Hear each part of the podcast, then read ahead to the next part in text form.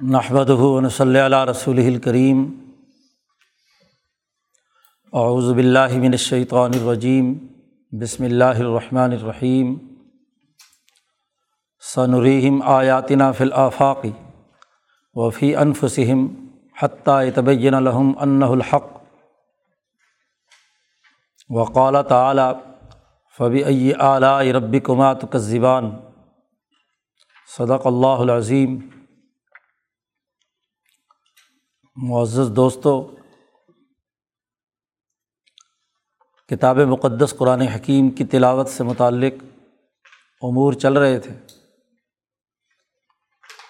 علوم قرآنیہ میں ایک اہم ترین علم تذکیرات ثلاثہ میں سے علم تذکیر بھی اعلیٰ اللہ ہے۔ اللہ کی نعمتوں اور اللہ کے جو انعامات انسانوں پر ہیں انہیں یاد رکھنا اور ان نعمتوں کا شکر ادا کرنا۔ ان نعمتوں کا صحیح اور درست استعمال کرنا۔ یہ بھی ایک مستقل علم ہے۔ کتاب مقدس قرآن حکیم نے جو اپنا علم الاحکام متعین کیا ہے صحیح علم اور صحیح عمل پر مشتمل حق واضح کیا ہے۔ اس حوالے سے جو شکوک و شبہات اگر ہو سکتے تھے، تو ان کا جواب علم المقاسمہ یا علم الجدل کے ذریعے سے دیا گیا۔ اور پھر ان علم الاحکامات کے ثبوت کے لیے دلائل اور قرائند اور شواہد سے سمجھانے کے لیے تین علم جنہیں تذکیرات ثلاثہ کہا جاتا ہے، علم التذکیر بھی اعلیٰ اللہ بھی ایام اللہ، اور علم التذکیر بالموت وما بادہ گرد و پیش کے احوال و حالات اور انعامات کے تناظر میں علم الاحکام کی حقانیت ثابت کی گئی ہے۔ اور ماضی میں ان کے جو نتائج نکلے ہیں، ان کا تذکرہ علم التذکیر یہ ایام اللہ میں کیا گیا ہے اور مستقبل میں جو نتائج سامنے آنے ہیں، وہ علم التذکیر بالموت اور بادہ میں بیان کیا گیا ہے۔ قرآن آیات کی تلاوت کرنے والا فرد جب پورے غور و فکر اور انہنماک سے قرآن حکیم پر متوجہ ہوتا ہے، اس کے مضامین عالیہ پر متوجہ ہوتا ہے۔ تو ان میں ایک انداز اور اسلوب اور ایک مستقل علم تذکیر بھی اعلیٰ اللہ ہے۔ اللہ کی نعمتوں کا تذکرہ ہے۔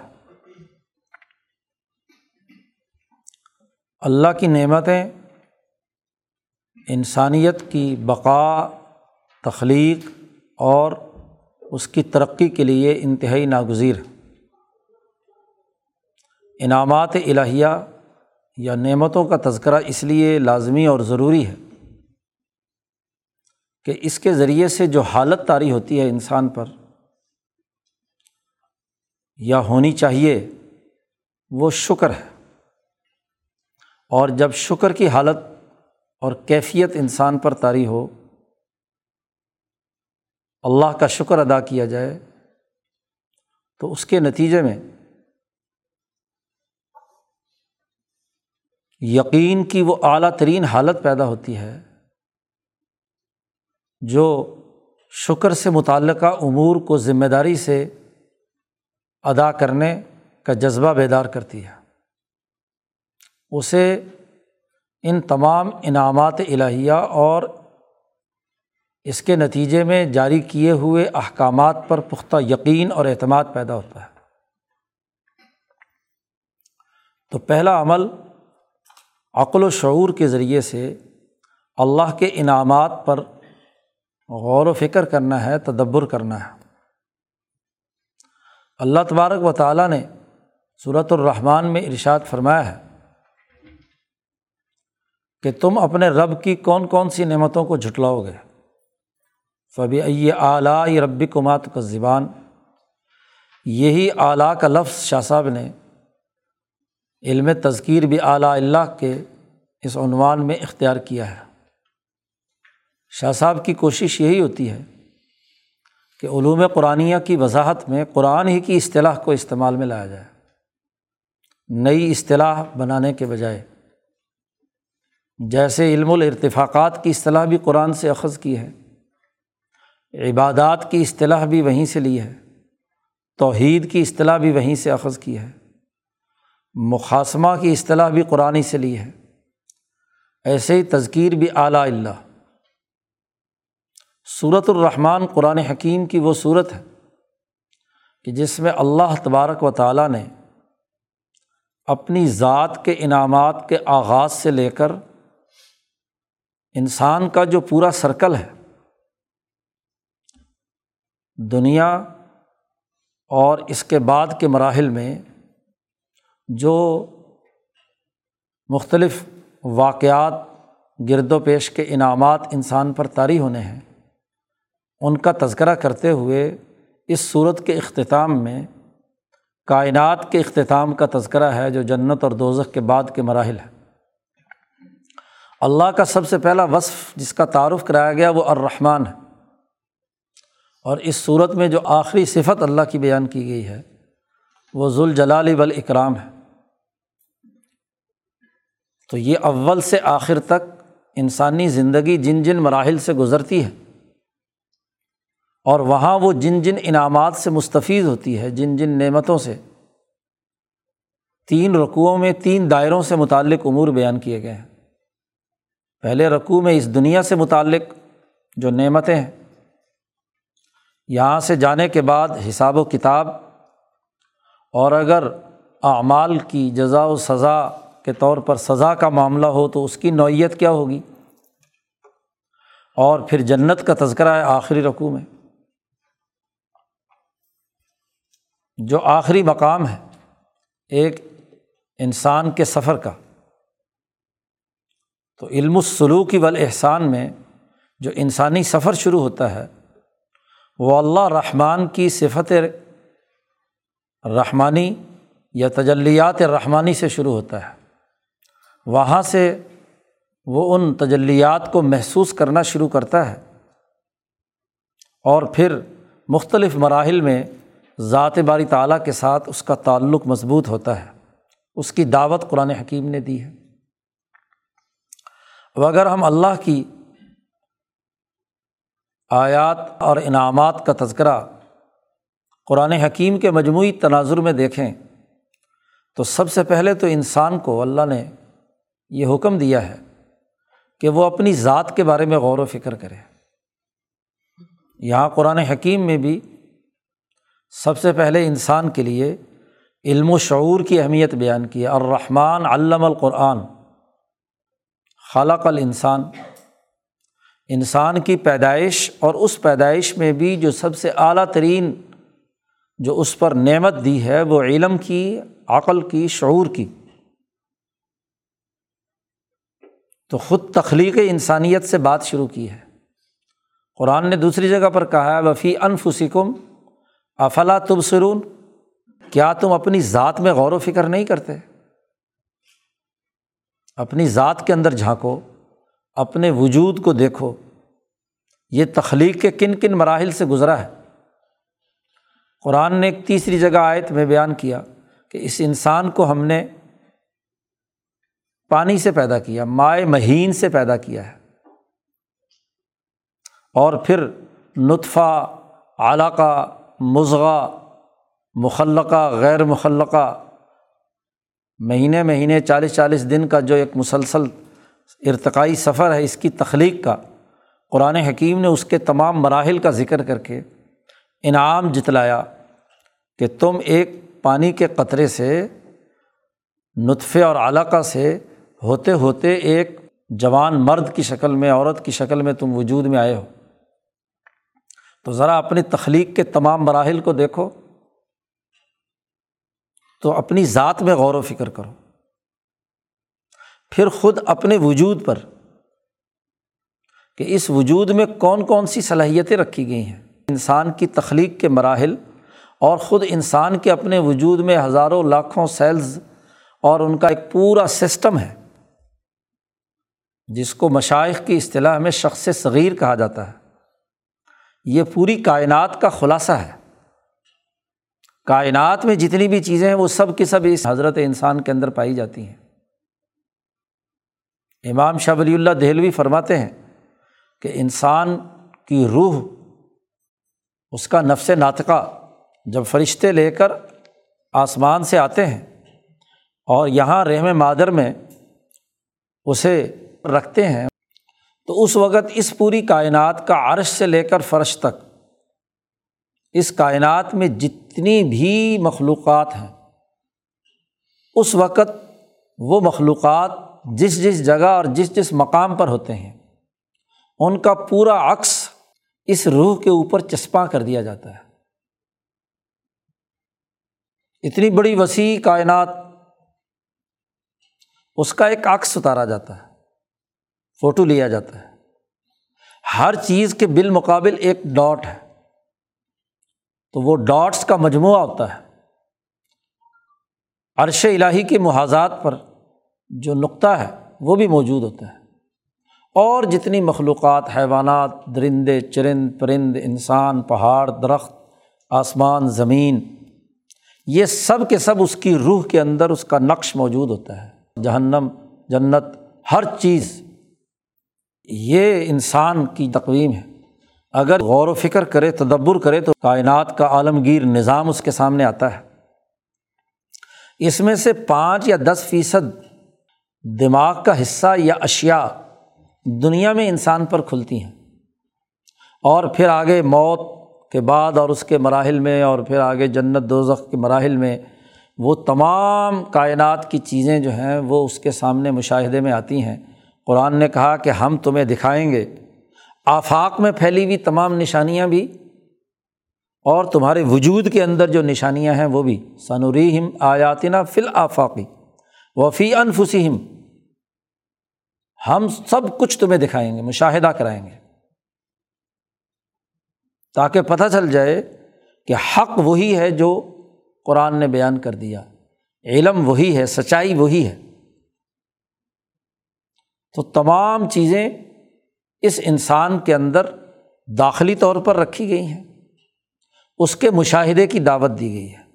قرآن حکیم کا جو عمومی اور ظاہری انداز اور اسلوب ہے، وہ تو عام انسانوں کو، نعمتوں کا تذکرہ کر کے، اعلیٰ اللہ کا تذکرہ کر کے اللہ سے جوڑنا اور دین کے بنیادی احکامات کو ثابت کرنا ہے۔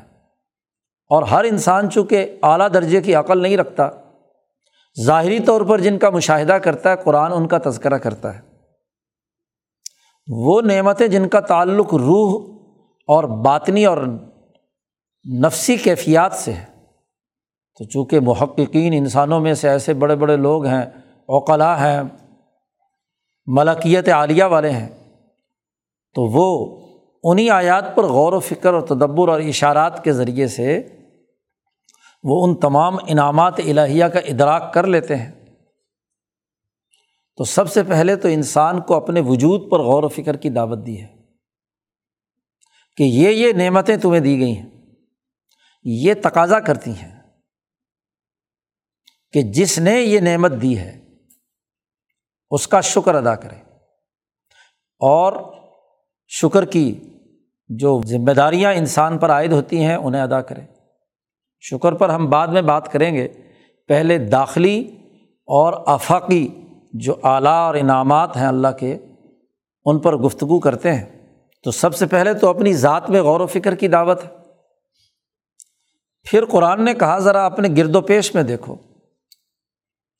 وفل عرض آیات الموقنین زمین میں نشانیاں ہیں، یقین رکھنے والوں کے لیے۔ اور پھر زمین کے بہت سے انعامات کا تذکرہ کیا ہے۔ اس زمین میں تمہارے لیے غذائیں اگتی ہیں۔ قرۂۂ عرض پر معدنیات تمہارے لیے رکھے ہیں۔ اس قرۂۂ عرض پر تمہارے لیے نباتات ہیں۔ تمہاری ضروریات کے لیے حیوانات ہیں۔ دودھ ہے، شہد ہے، وغیرہ وغیرہ، وہ تمام چیزیں قرآن حکیم نے بہت سی آیات میں اس کا پورا نقشہ کھینچا ہے۔ نسخی کو مما فی بتون ہی اس جانور کے، گائے، بھینس کے پیٹ سے دودھ نکال کر تمہیں پھیلاتا ہے، جو پینے والوں کے لیے بہت ہی لذت بخش ہوتا ہے۔ واؤ ہار ابو کا النحلی انت تخیزی من الجبالی بیوتن شہد کی مکھیاں ہیں، وہ تمہارے لیے شہد بناتی ہیں۔ جس میں شفا الناس پوری انسانیت کے لیے شفا ہے۔ ان انعامات الہیہ کا تذکرہ کیا ہے۔ اسی طریقے سے قرآن حکیم نے زمین سے اگنے والی چیزیں، کھجور کا، انار کا، پھل، فروٹ کا، گندم کا، غذائی ضروریات کو پورا کرنے والے جتنے بھی نباتات ہیں، ان کا تذکرہ کیا۔ پہاڑوں کا تذکرہ کیا ہے۔ ومن الجبال جدم بیزن کہ مختلف سفید دوسرے کلر کے، پھر ان میں پتھر، ان کی اپنی تاثیرات، ان کا استعمال زمین پر جو خزانے موجود ہیں۔ قرآن حکیم نے ان تمام خزانوں کا تذکرہ کر کے استدلال کیا ہے کہ یہ کس نے پیدا کیا یہ وہی رب العالمین ہے جس نے اپنی ربوبیت کے تقاضے سے کائنات کے تکوینی نظام میں یہ تمام چیزیں رکھیں اور اس کے ذریعے سے تمہاری ضروریات پوری کیں۔ اسی طرح قرآن حکیم نے آسمان کا تذکرہ کیا وہ فسمائی رزق و کم آدون آسمان میں تمہارے رزق کا بندوبست کیا ہے۔ بارش برستی ہے اور زمین سے طرح طرح کی چیزیں اگتی ہیں۔ آسمان سے سورج چاند ستاروں کا جو گردش کا عمل ہے اور ان سے نکلنے والی وہ ریڈیشنز ہیں جو اس عرض پر پڑتی ہیں اور یہاں نباتات، معدنیات اور انسانوں کی ترقی کے لیے کردار ادا کرتی ہیں۔ سورج کی روشنی، چاند کی چاندنی، ستاروں کی کے جھرمٹ کے اثرات اور نتائج وہ اس عرض پر انسانوں پر پڑتے ہیں۔ قرآن نے غور و فکر اور تدبر کی دعوت دی کہ جتنے فلکیاتی نظام ہیں، اس پر غور و فکر کرو۔ ہر طلوع ہونے والا ستارہ تمہیں راستہ دکھاتا ہے۔ ستاروں سے راستے تم معلوم کرتے ہو۔ سورج کی حرارت سے تمہارے اندر توانائی آتی ہے۔ چاند کی چاندنی تمہارے اندر جذبات انگیخت کرتی ہے۔ مد و جذر پیدا کرتی ہے۔ پھر یہ تمام ستارے اور تمام سورج اور چاند ایک طے شدہ نظام کے تحت سفر کر رہے ہیں۔ کل فی فلکی یس وحون تو نظام شمسی کا تذکرہ کیا۔ سورج اور چاند کے اساس پر جتنے انعامات تھے مالا صافل جسے کہا جاتا ہے، اس مالا صافل کے انعامات کا تذکرہ کیا ہے۔ پھر قرآن حکیم نے اس سے اوپر غور و فکر کی دعوت دیتے ہوئے سورج، چاند ستاروں سے اوپر کا نظام فرشتوں کا نظام۔ ان فرشتوں کے اجماع سے وجود میں آنے والی کتابوں کا نظام۔ وہاں سے دنیا میں نازل ہونے والے علم کا تذکرہ۔ جیسے قرآن نے صورت الرحمان کے آغاز میں کہا، رحمان نے تمہیں قرآن سکھایا، تمہیں بیان اور گفتگو کی صلاحیت اور استعداد پیدا کی، تمہاری یہ روح ملاکوتی اس نظام شمسی سے اوپر کے بالائی نظام سے آئی ہے۔ روح ہے۔ اور اس روح کے تقاضے سے تمہارے اندر یہ بولنے کی قوت پیدا ہوئی۔ قوت گویائی پیدا ہوئی۔ بیان کی صلاحیت پیدا ہوئی۔ تم اپنے معافی ضمیر کو ظاہر کرتے ہو خوبصورت لفظوں سے، فصاحت و بلاغت سے۔ تمہارے بیان کی حالت تو یہ ہوتی ہے کہ نبی اکرم صلی اللہ علیہ وسلم نے فرمایا کہ ان من البیانی لسحر۔ کچھ بیانات تو اور خطابات تو جادو ہوتے ہیں، سننے والے کو مبہوت کر دیتے ہیں۔ ایک خاص قسم کی صلاحیت اور استعداد پیدا کی۔ پھر ایک اونچا علم عطا کیا۔ تمہاری عقل کی غذا کی تکمیل کے لیے، تمہاری علمی استعداد کو بہتر بنانے کے لیے۔ قرآن سکھایا۔ تو قرآن حکیم نے بڑی تفصیل کے ساتھ وہ جو نظام شمسی سے اوپر کا ملاکوتی نظام ہے، اس کے وہ بنیادی اثاثی امور جو عام طور پر انسانوں میں متعارف تھے، ان کا تذکرہ کیا فرشتوں کے تناظر میں۔ اور جو اس کے خاص امور تھے، ان کا تذکرہ کیا امبیا کے حوالے سے۔ قرآن نے کہا وہ کدالی کا نوری ابراہیم ملاکوت سماواتی ولعرض ہم نے ابراہیم علیہ السلام کو آسمان و زمین کا جو ملاکوتی نظام ہے، مالا اعلیٰ حضیرت القدس، جہاں سے اللہ کے انعامات انسانیت کے لیے نازل ہو رہے ہیں، انسانیت کا وہ بنیادی ہاں جی معیار اور نمونہ جس سے انسانیت محفوظ ہے۔ تو امام انسانیت کو ہم نے اس تمام نظام کا مشاہدہ کرایا۔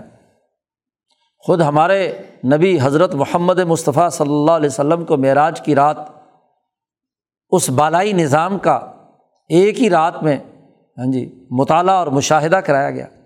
جنت، دوزخ وغیرہ وغیرہ، تمام امور۔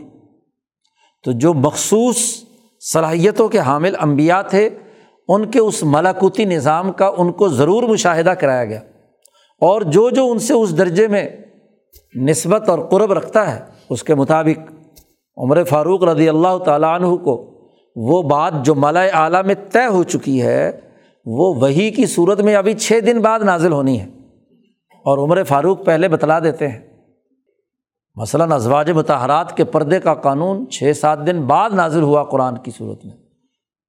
حضرت عمر نے اس سے پہلے جی نبی کرم صلی اللہ علیہ وسلم سے درخواست کی کہ آپ اپنی ازواج متحرات کو پردہ کیوں نہیں کراتے؟ پردہ کرایا کریں۔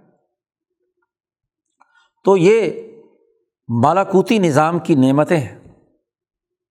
تو قرآن حکیم پر اگر غور و فکر کیا جائے تو آفاقی نعمتیں بھی ہیں اور ان آفاقی نعمتوں کے دو دائرے، نظام شمسی سے متعلق جو مالا سافل، جسے صوفیہ کی اصطلاح میں کہا جاتا ہے، اور اس سے اوپر مالا اعلیٰ کا جو دائرہ ہے، اس کے انعامات قرآن حکیم نے تذکرہ کر کے دعوت دی ہے انسان کو کہ وہ رحمان کو پہچانے۔ اس ملاکوتی نظام کی سب سے اہم ترین اور مرکزی جو ذات باری تعالیٰ کی صفت ہے وہ الرحمان ہے۔ الرحمان ہی اس دنیا کا پورا نظام چلا رہا ہے۔ اللہ کی یہ وہ تجلی اعظم ہے جو اس مخلوقات کے نظام میں جو دائرۂ تخلیق ہے، اس کے مرکز عرش الہی پر پڑ رہی ہے۔ اور اس کے ذریعے سے ہی یہ تمام کائنات کا پورا نظام ایک طے شدہ طریقۂ کار کے مطابق چل رہا ہے۔ تو یہ جو انعامات الہیہ کا ذکر کیا ہے، ان میں بنیادی طور پر قرآن حکیم نے جو بات واضح کی ہے کہ یہ دراصل وہی تجلیات اور انوارات الہیہ ہیں جو توانائی کی صورت میں بکھری ہوئی ہیں اس پوری کائنات میں۔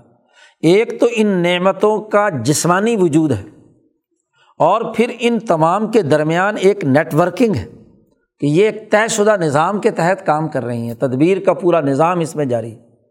اس مجموعی نظام سے اس انسان کے فائدے کے لیے بہت ساری چیزیں لمحہ بلمحہ اس پر فائز ہوتی ہیں۔ اس کا سانس چل رہا ہے، وہ زندہ ہے، وہ کھاتا ہے، وہ پیتا ہے وہ چلتا ہے، وہ چیزوں کو اپنی گرفت میں لاتا ہے وغیرہ وغیرہ۔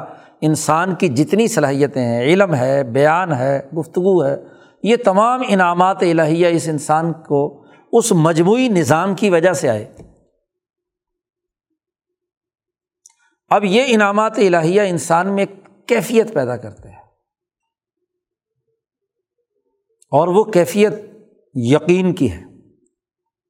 کہ یہ اعلیٰ اللہ انسان میں یقین کی کیفیت پیدا کریں، حالت اور مقام پیدا کریں، اس کی عقل سمجھ جائے کہ ان تمام نعمتوں کے پیچھے جو اصل طاقت اور قوت ہے، وہ رب تبارک و تعالیٰ کی ہے، اور رحمان کی ہے، اللہ کی ہے۔ اس پورے تسلسل کو سمجھ جانا۔ تلاوت قرآن حکیم کرنے والا انعامات الہیہ کے تذکرے میں ذات باری تعالیٰ کی ربوبیت کا مشاہدہ کر کے اس ایک ذات کی وحدانیت کے ساتھ جڑ جائے۔ یقین کی جب کیفیت پیدا ہوتی ہے تو سب سے پہلا انسانی وجود پر جو مقام پیدا ہوتا ہے وہ شکر کا ہے۔ شکر کسے کہتے ہیں؟ امام شاہ ولی اللہ دہلوی نے شکر کی حقیقت بیان کی ہے حجرت اللہ میں۔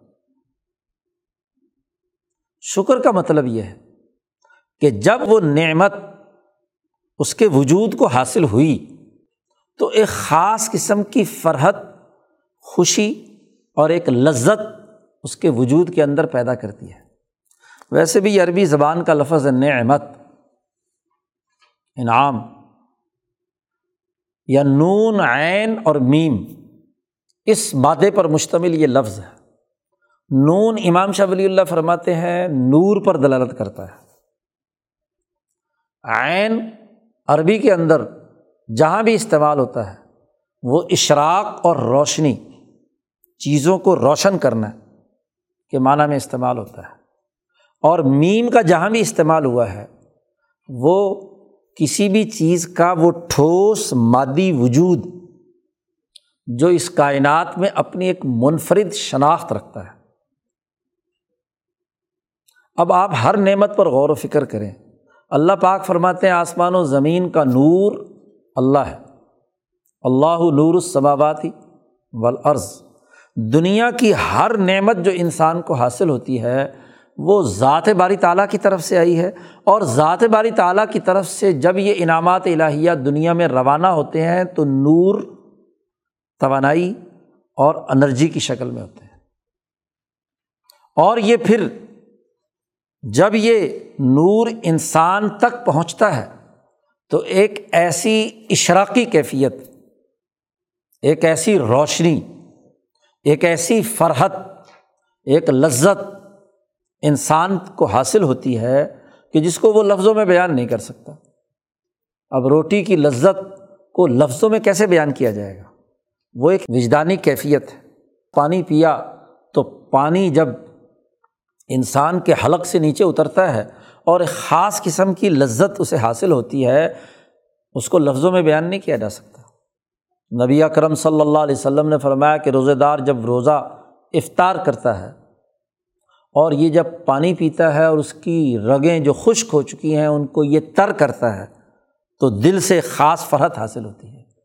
تو یہ فرحت اور لذت ایک خاص قسم کی توانائی کی وہ روشنی ہے جو وجود کے اندر طاری ہوتی ہے، وجدانی طور پر انسان اسے محسوس کرتا ہے۔ علم کی ایک خاص لذت ہے۔ علامہ القرآن کہا تو ہر علم جو بھی انسان کو حاصل ہوتا ہے، اس کے وجود میں ایک خاص لذت عنایت کرتا ہے۔ بے حص آدمی کی تو بات نہیں، اس کو نیا علم اور شعور حاصل ہو تو اس کو بیچارے کو کیا پتہ چلے گا کہ نہیں ہے یہ پرانی بات ہے، کیا ہے؟ یا بے دہانی سے وہ پڑھے قرآن حکیم تو اس کی لذت کیا محسوس کرے گا؟ لیکن علم خود ایک ایسی روشنی ہے کہ جب یہ انسانی وجود کے ساتھ ٹچ کرتی ہے، اس کے دماغ اور عقل میں آتی ہے، تو ایک خاص قسم کی لذت اور فرت اسے حاصل ہوتی ہے۔ تو تمام انعامات الہیہ، انوارات الہیہ سے منور ہے سورج کی روشنی بھی ہے تو ذات باری تعالیٰ سے اس نے روشنی مستعار لی ہے۔ چاند کے اندر توانائی ہے، چاندنی ہے، تو ذات باری تعالیٰ کی ربوبیت کے تقاضے سے اس میں پیدا ہوئی ہے۔ کھانے پینے کی تمام اشیا میں، کسی سیب میں، انار میں، کھجور میں، پھل میں، گندم میں، پانی میں ہاں جی گرد و پیش کی جتنی بھی ہاں جی گرمی سے بچاؤ کی راحت ہے ہاں جی سردی کی خاص ایک قسم کی لذت ہے، کیفیت ہے، یہ ساری ایک کیفیت پیدا کرتی ہیں اس کیفیت پر جب بندہ اللہ کا شکر ادا کرتا ہے، تو شکر ایک خاص کیفیت ہے، جو یہاں اس چیز کے لذت کے حاصل ہونے سے لے کر ذات باری تعالیٰ تک اس کا جو سسٹم ہے، جب وہ اس پر غور و فکر کر کے اللہ کی تحمید بیان کرتا ہے، اس کی تصویر پڑھتا ہے الحمد للہ رب العالمین پڑھتا ہے، تو شاہ صاحب فرماتے ہیں کہ جو کائنات کی قوائے مثالیہ ہیں، ان میں حرکت پیدا ہوتی ہے۔ عالم مثال حرکت میں آتا ہے۔ بلکہ تمام جو اوپر چیزیں ہیں، ان میں بھی ایک خاص قسم کی طاقت اور قوت پیدا ہوتی ہے۔ مولانا سندھی رحمۃ اللہ علیہ نے اس کی تشریح کی کہ اگر اچھا عمل کر کے، شکر ادا کر کے تو جنت مالا اعلیٰ حضیرت القدس، وہاں ایک خاص قسم کی کیفیت پیدا ہوتی ہے۔ اور وہ کیفیت تقاضا کرتی ہے کہ جس بندے نے یہ شکر ادا کیا ہے، اس کو جواب دیا جائے۔ اور وہ جواب کیا ہوتا ہے؟ ان شکر تم لزید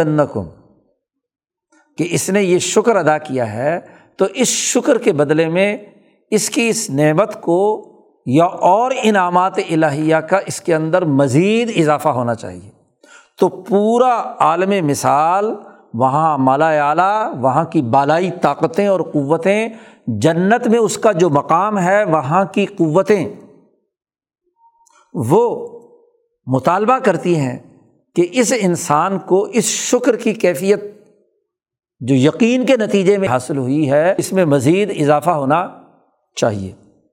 جذب و کشش کی خاص کیفیت پیدا ہوتی ہے۔ یہ شکر کا نتیجہ ہے۔ لیکن شکر تم لزید کو اچھا یہی دوسرا معاملہ بھی پیدا ہوتا ہے کہ نعمت ملی، لذت حاصل کی، انعامات سامنے آئے اور اس کے مقابلے میں کیا کفران نعمت کیا؟ والا ان کفر تم اگر تم نے نہ شکری کی تو یاد رکھو، ان عذابی لشدید۔ تو میرا عذاب بہت ہی سخت ہے۔ جی۔ جیسے شکر پر لزید کم کی بات کی ہے کہ اللہ نے خود اپنی طرف کہا کہ میں تمہارے لیے مزید اضافہ کروں گا۔ کیونکہ مالا اعلیٰ کی ساری قوتیں جنت اور مخلوقات ہیں، وہ اللہ سے دعا کرتی ہیں کہ اے اللہ اس کے لیے مزید اضافہ کر۔ تو پھر اللہ براہ راست فیصلہ کرتا ہے اللہ عزیز الکم میں ان کے لیے اس نعمت کو مزید اضافہ کرتا ہوں۔ مزید انعامات اس کے اوپر آتے ہیں۔ تو یہ شکر کی کیفیت کا پیدا کرنا، یہ مطلوب ہے۔ اور جب یہ حالت طاری ہوتی ہے، تو حالات کا مجموعہ ہی مقام کی حالت تک پہنچاتا ہے۔ تو جو آدمی یقین کے سفر کا سالق ہے، جسے سلوک طے کرنا ہے، تربیتی مراحل سے گزرنا ہے، اور اس کے لیے تلاوت قرآن حکیم کرنی ہے، تو تلاوت میں وہ آیات جو انعامات الہیہ سے تعلق رکھتی ہیں، ان پر جب غور و فکر و تدبر کرے تو اس کے وجود میں ایک خاص قسم کی کیفیت طاری ہونی چاہیے۔ قرآن حکیم نے ایک جگہ پر کہا ہے کہ ایسے لوگ جب قرآن حکیم کی تلاوت کرتے ہیں تو ان کا جسم تک شاعر رمن ہو جلود الزین یکشون رب ہوں اللہ کے ڈر سے ان کے وجود کے اندر ایک خاص قسم کی کیفیت پیدا ہوتی ہے۔ پھر وہ شکر ادا کرتے ہیں۔ اور اس شکر کے نتیجے میں مزید انعامات ان کے اوپر آتے ہیں۔ تو یہ جو سائیکل ہے، انعامات الہیہ کا احساس اور ادراک رکھنا، علم و شعور پیدا کرنا، اور ان علامات الہیہ کے جواب میں شکر ادا کرنا۔ اور پھر شکر کا بھی ایک بڑا وسیع دائرہ ہے، یاد رکھیے۔ شکر جیسے قلب کی کیفیت کا اظہار ہے۔ ایسے ہی شکر یہ بھی ہے کہ جو نعمت ملی ہے، اس کا پورا پورا حق ادا کیا جائے۔ اس کو ایک تو حقیر نہ سمجھے اور اس کا پورا پورا استعمال کرے۔ امبیا علیہم السلام کی کیفیت کیا ہے؟ حضرت ایوب علیہ السلام کو اللہ پاک نے بہت نعمتیں دی۔ بیماری سے جب اٹھے، مصائب سے ہاں جی جب نکلے تو اللہ نے ان کے اوپر انعامات کی بارش کی۔ بخاری شریف میں روایت آتی ہے، حضرت ایوب علیہ السلام غسل فرما رہے تھے۔ اللہ پاک نے سونے کی اوپر سے ٹڈی دل کی بارش کر دی۔ ہاں جی نیچے گر رہی ہیں۔ اب غسل میں تھے، کپڑے چونکہ اترے ہوئے تھے، تو انہوں نے وہ ہاں جی اکٹھی کرنی شروع کر دی۔ باہر بھی نکل آئے تو اللہ میاں نے کہا، ایوب، تمہیں بہت کچھ ہمیں نے دیا تھا، تو پھر بھی تم اس کے پیچھے پڑے ہوئے ہو۔ انہوں نے کہا، آپ کی نعمت برس رہی ہو اور میں اس کو سمیٹوں نا، یہ کیسے ہو سکتا ہے؟ تو جو نعمت دی جا رہی ہے، اس نعمت کو سمیٹنا، اس کا پورا پورا استعمال کرنا، یہ بھی ضروری ہے۔ پھر وہ جس درجے کی نعمت ملی ہے، اس درجے کی نعمت کا ایسا مکمل استعمال کہ جس کی افادیت پورے طور پر نہ صرف اپنی ذات کے لیے بلکہ دوسرے انسانوں کے لیے بھی ہو۔ دیکھیے، ہر نعمت میں ایک خاص قسم کی افادیت رکھی گئی ہے، جسے انسان استعمال میں لاتا ہے۔ معاشیات کی ایک اصطلاح ہے افادیت، یوٹیلیٹی۔ کسی شے میں ایک خاص قسم کی صلاحیت اور استعداد ہے روٹی میں مثلاً پیٹ بھرنے کی صلاحیت اور افادہ اس کے اندر موجود ہے، آپ کھاتے ہیں تو وہ افادیت مکمل ہو جاتی ہے۔ لباس میں پہننے کی افادیت ہے، تو ہر نعمت میں ایک خاص قسم کی افادیت پائی جاتی ہے۔ اس افادیت کو پورے طور پر استعمال میں لانا۔ ایک کاشتکار ہے، اس کو ایک ایکڑ زمین میں کاشتکاری کرنی ہے، اس کو ایک نعمت ملی ہے۔ اور ایکڑ سے پیداوار فرض کیا اپنی اگر وہ اس تمام تر صلاحیتوں اور طاقتوں اور قوتوں کو استعمال میں لائے، وہ پچاس، ساٹھ، سو، دو سو من گندم اٹھا سکتا ہے، لیکن اپنی سستی اور کاہلی سے وہ دس من اٹھائے، تو یہ بھی تو کفران نعمت ہے۔ یہ بھی تو اس کا غلط استعمال ہے۔ جو نعمت دی، اس کی پوری قدر نہیں۔ ایک آدمی میں ایک فنی اور علمی مہارت پیدا ہوئی۔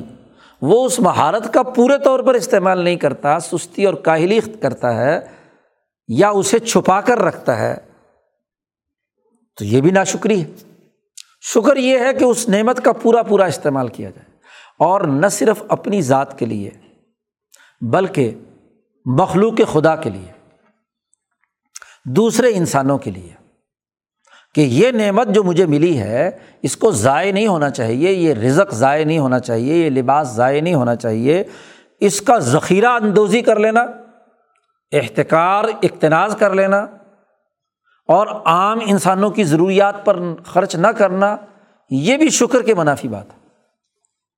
جہاں ضرورت ہو، وہاں خرچ کرنا۔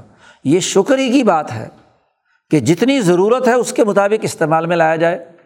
اور اگر اس میں بغل سے کام لیا جائے یا فضول خرچی کی جائے، دونوں ہی شکر کے منافی باتیں ہیں۔ نعمت جو دی گئی ہے، اس نعمت کا پورا استعمال نہیں۔ پھر یہ جو نعمتیں ہیں، ان کو قرآن نے کہا کہ ہماری آیات، ہماری نشانیاں ہیں۔ غور و فکر کرنے والوں کے لیے ہم ان کو یہ نشانیاں، یہ آیات دکھائیں گے آفاق میں بھی اور انسانیت کے داخلی وجود سے متعلق ہے اس میں بھی۔ اب دیکھیے، آفاق میں نعمتوں میں ایک بڑی نعمت حکومت اور سیاست کی طاقت اور قوت بھی ہے۔ اللہ پاک نے بنی اسرائیل پر جہاں انعامات کا تذکرہ کیا ہے، وہاں فرمایا ہے، یا بنی اسرائیل اس قرو نعمتی اللہ انعمت علیکم۔ میری ان نعمتوں کو یاد کرو جو میں نے تم پر کی تھی۔ اور ان نعمتوں میں سے کہا اس جالا کم ملوکن تمہارے اندر میں نے حکمران بنائے۔ تمہیں نبوت دی۔ چار ہزار کے قریب امبیا آئے ہیں اور کم و بیش اتنے ہی حکمران ان کے اندر آئے ہیں۔ تو حکومت اور سیاست اور ریاست کی طاقت اور قوت، انسانی اجتماع کو درست رکھنے کی سیاسی طاقت اور قوت، یہ بھی تو ایک نعمت ہے۔ اب کسی سوسائٹی میں امن و امان کا نظام موجود ہو، عدل و انصاف کا نظام موجود ہو، انسانی حقوق ادا ہوتے ہوں، تو کتنی بڑی نعمت ہے۔ اور اگر کسی سوسائٹی میں وہ نعمت نہیں ہے، نعمت کی جگہ پر وہاں کوئی مصیبت ہے، کوئی اذیت ہے، کوئی تکلیف ہے، تو مسلمان جو قرآن کی تلاوت کر رہا ہے اور اللہ کے ان انعامات الہیہ کا احساس اور ادراک رکھتا ہے، تو اس پر یہ لازمی ہے کہ یہ نعمت عدل، یہ نعمت حکومت، یہ نعمت ریاست، یہ نعمت جو انسانوں کو عزت اور احترام دینے والی ہے، یہ سوسائٹی میں قائم ہونی چاہیے۔ ان انسانوں کو ملنی چاہیے، مخلوق خدا تک پہنچنی چاہیے۔ تو وہ اعلیٰ اللہ کا یہ ایک بہت بڑا دائرہ ہے۔ بنی اسرائیل کے انعامات میں حکومت کو خاص طور پر قرآن نے بیان کیا۔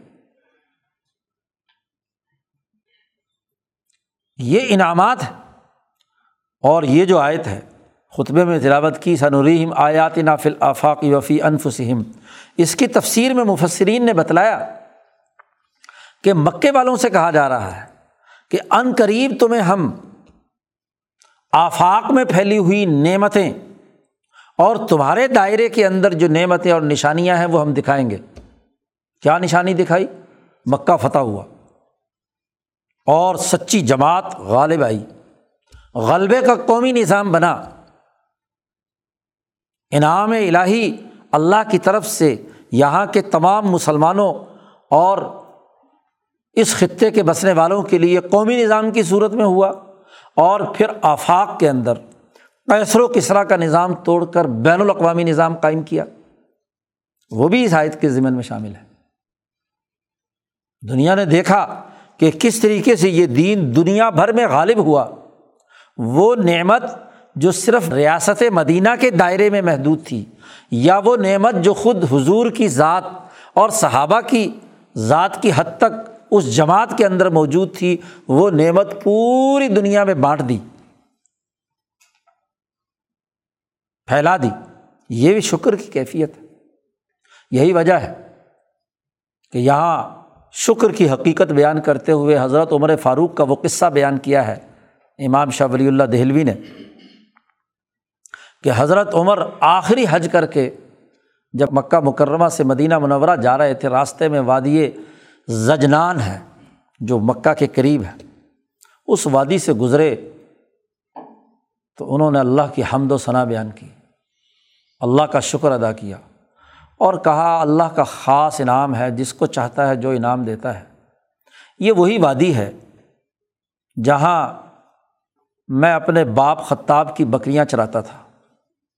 میرا باپ بہت سخت مزاج تھا۔ ذرا سی بکری بھوکی رہتی یا کمزوری اس میں دیکھتا تو میری پٹائی کرتا تھا۔ ایک عمر وہ تھا جسے بکریاں چرانی نہیں آتی تھی۔ اور ایک عمر وہ ہے کہ اس وقت دنیا کے بہت بڑے حصے پر حکمران حکمرانی کی نعمت جی اللہ کے دین کے غلبے کی لیے وہ کردار ادا کر رہا ہے۔ اس نے مجھے اس مقام تک پہنچا دیا۔ تو پورے روئیں روئیں سے شکر۔ اللہ کے انعامات کا تذکرہ اور اللہ کے ساتھ تعلق کی اعلیٰ درجے کی کیفیت عمر فاروق کے وجود پر تاری ہوئی۔ تو ایک سالق کے اندر ان تمام انعامات الہیہ کے نتیجے میں جو بھی کیفیت پیدا ہوئی ابدیت کی کوئی کیفیت پیدا ہوئی عبادت کے حوالے سے، کیونکہ یہ علم و بھی اعلیٰ اللہ، علم الاحکام کی حقانیت کو ثابت کرنے اور ان نعمتوں کی تناظر میں ہے۔ تو اسے توفیق حاصل ہوئی کہ وہ اللہ کی توحید و صفات کے ساتھ اپنا تعلق قائم کرے، تو اس کا بھی شکر ہے۔ اسے عبادت اور وہ اخلاق اربا جو تہارت اخبات سماہت اور عدالت کی صورت میں اور اس کی عملی شکل، نماز، روزہ، زکوٰۃ اور حج کی صورت میں انعامات الہیہ کا کتنا بڑا شکر ہے کہ قرآن کے ذریعے سے یہ اعلیٰ ترین نعمت عطا کی گئی۔ اور پھر ارتفاقات اربا بین الاقوامی ارتفاق، جس کی تکمیل عملاً حضرت عمر فاروق کے ہاتھ سے ہوئی کیسر و کسرا کو شکست دے کر۔ اسی پر تو عمر فاروق کے وجود پر وہ کیفیت تاری ہوئی، شکر کی۔ تو یہ انعامات الہیہ ارتفاقات کے غلبے، عبادات کی کیفیت، اعلیٰ اخلاق اور توحید و صفات کے عالمگیر نظام کی حقانیت کی صورت میں ایک سالق پر آتے ہیں، تو تلاوت کا حق ادا کرتا ہے۔ اور یہ نعمتیں اتنی ہیں اتنی ہیں کہ خود قرآن حکیم کہتا ہے بھائی ان تعدو نعمت اللہ لا تحسوہا اللہ کی نعمتوں کو اگر شمار کرنے چلو تو تم انہیں شمار نہیں کر سکتے۔ ایک بندہ جب اس نعمت پر اللہ کا شکر ادا کرتے ہوئے بڑا جامع لفظ اللہ نے ہمیں سکھلا دیا۔ الحمد للہ رب العالمین۔ تو جب الحمد للہ کہتا ہے، تو اس حمد میں حضرت شیخ الہند رحمۃ اللہ علیہ فرماتے ہیں کہ کائنات میں بکھری ہوئی تمام نعمتیں ان نعمتوں میں موجود جتنی افادیت انسان کے لیے، اس کے جتنے بھی سسٹم، اس میں جتنی بھی خوبی کی اور قابل تعریف چیزیں ہیں، ان تمام کی تعریف کا آخری جو منبع اور مرکز ہے، وہ ذات باری تعالیٰ کی تعریف ہے۔ تو جب انسان ان تمام چیزوں کا ادراک کر کے اس اللہ رب العالمین کی تعریف اور حمد و ثنا بیان کرتا ہے تو پوری کائنات بھی جھوم اٹھتی ہے۔ اس کے اندر بھی کیا ہے؟ وہ پوری کیفیت پیدا ہوتی ہے اور وہ اللہ سے مطالبہ کرتی کہ جس بندے نے اپنے دل کی گہرائیوں سے، اپنے عقل و شعور سے، اپنے نفس کی طاقت اور قوت سے، اپنے ہمت اور ارادے سے یہ شکر ادا کیا ہے، تو اس کے لیے مزید اضافہ کر دیں۔ ان کے لیے اضافہ ہوتا جائے اور وہ جیسے جیسے سفر کریں، ویسے ویسے ہر آنے والے دن میں نعمتوں کی سیڑھی چڑھتا چلا جاتا ہے۔ تو پیدائش سے لے کر موت تک اور پھر موت کے بعد کی نعمتوں کا ذکر بھی قرآن نے کیا ہے۔ فبی اعلیٰ ربی کمات کا زبان انسانوں اور جنوں کی نعمتوں میں دنیا کی نعمتیں جہاں ذکر کی ہے کہ ہم نے اس انسان کو کھنکتی مٹی سے پیدا کیا ہاں جی اس انسان کو علم دیا، سورج چاند ستاروں کی توانائی دی و نجم و شجر و یس جدان ہاں جی پھل اور درخت اور بیلیں جو ہیں اس کے فائدے کے لیے بنائیں کھجور بنائی، رمان بنائے، تمرہ بنایا، فلاں فلاں، تمام کا تذکرہ قرآن حکیم نے کیا۔ یہ انعامات کا ذکر کیا اور پھر کہا، کل یومن ہوا فی شان۔ ہر دن اللہ کی نئی شان ہوتی ہے، نئی نعمتوں کا ظہور ہوتا ہے، نیا رنگ دنیا میں آتا ہے اور اس کے ذریعے سے انسانیت کے لیے انعامات الہیہ کی بارش ہوتی رہتی ہے۔ تو یہ انعامات الہیہ کا تسلسل بیان کیا اور کہا، موت کے بعد بھی یہ سفر جاری رہنا ہے۔ جس نے اس دنیا کے اندر ان انعامات الہیہ کا شکر کیا، تو مرنے کے بعد بھی وہ اگلے تمام مراحل میں انعامات الہیہ سے مستفید ہوتا چلا جاتا ہے۔ اور پھر حشر کے میدان میں، پھر جنت میں، اور جنت میں بھی پھر ترقی ترقی انعامات کا ایک سفر، مسلسل، اس سفر کا تذکرہ بھی قرآن نے بیان کیا اور کہا کہ یہ تمام نعمتیں ہیں۔ ہاں جی عورفہ بھی اے اعلیٰ ربی کمات کا زبان کن کن نعمتوں کو جھٹلاؤ گے؟ کون کون سی نعمت ہے جو تمہارے اوپر اثر انداز نہیں ہوئی؟ تو قرآن حکیم کی ان آیات پر غور و فکر کرنا اور بہت بڑا حصہ ہے۔ نف اختلاف و نہاری اللہ آیات الباب آگے پورے رقوع میں ہاں جی اس کی تفصیل بیان کی ہے۔ اور جتنے بھی یہ اعلیٰ اللہ جو صفات باری تعلیٰ کی حقانیت ظاہر کرتی ہیں، ان آیات کی خاص فضیلتیں بھی۔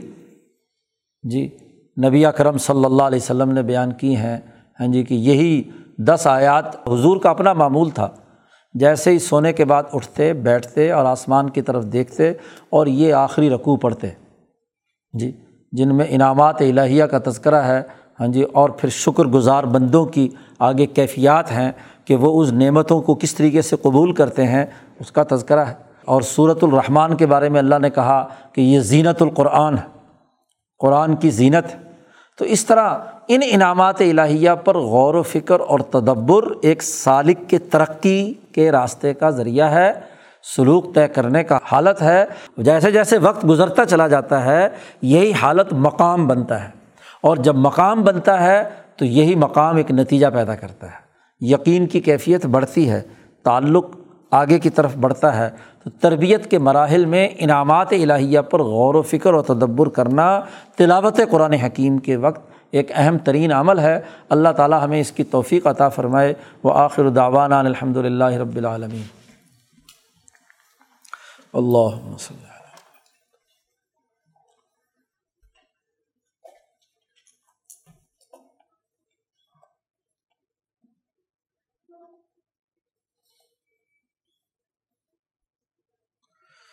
اجمعین۔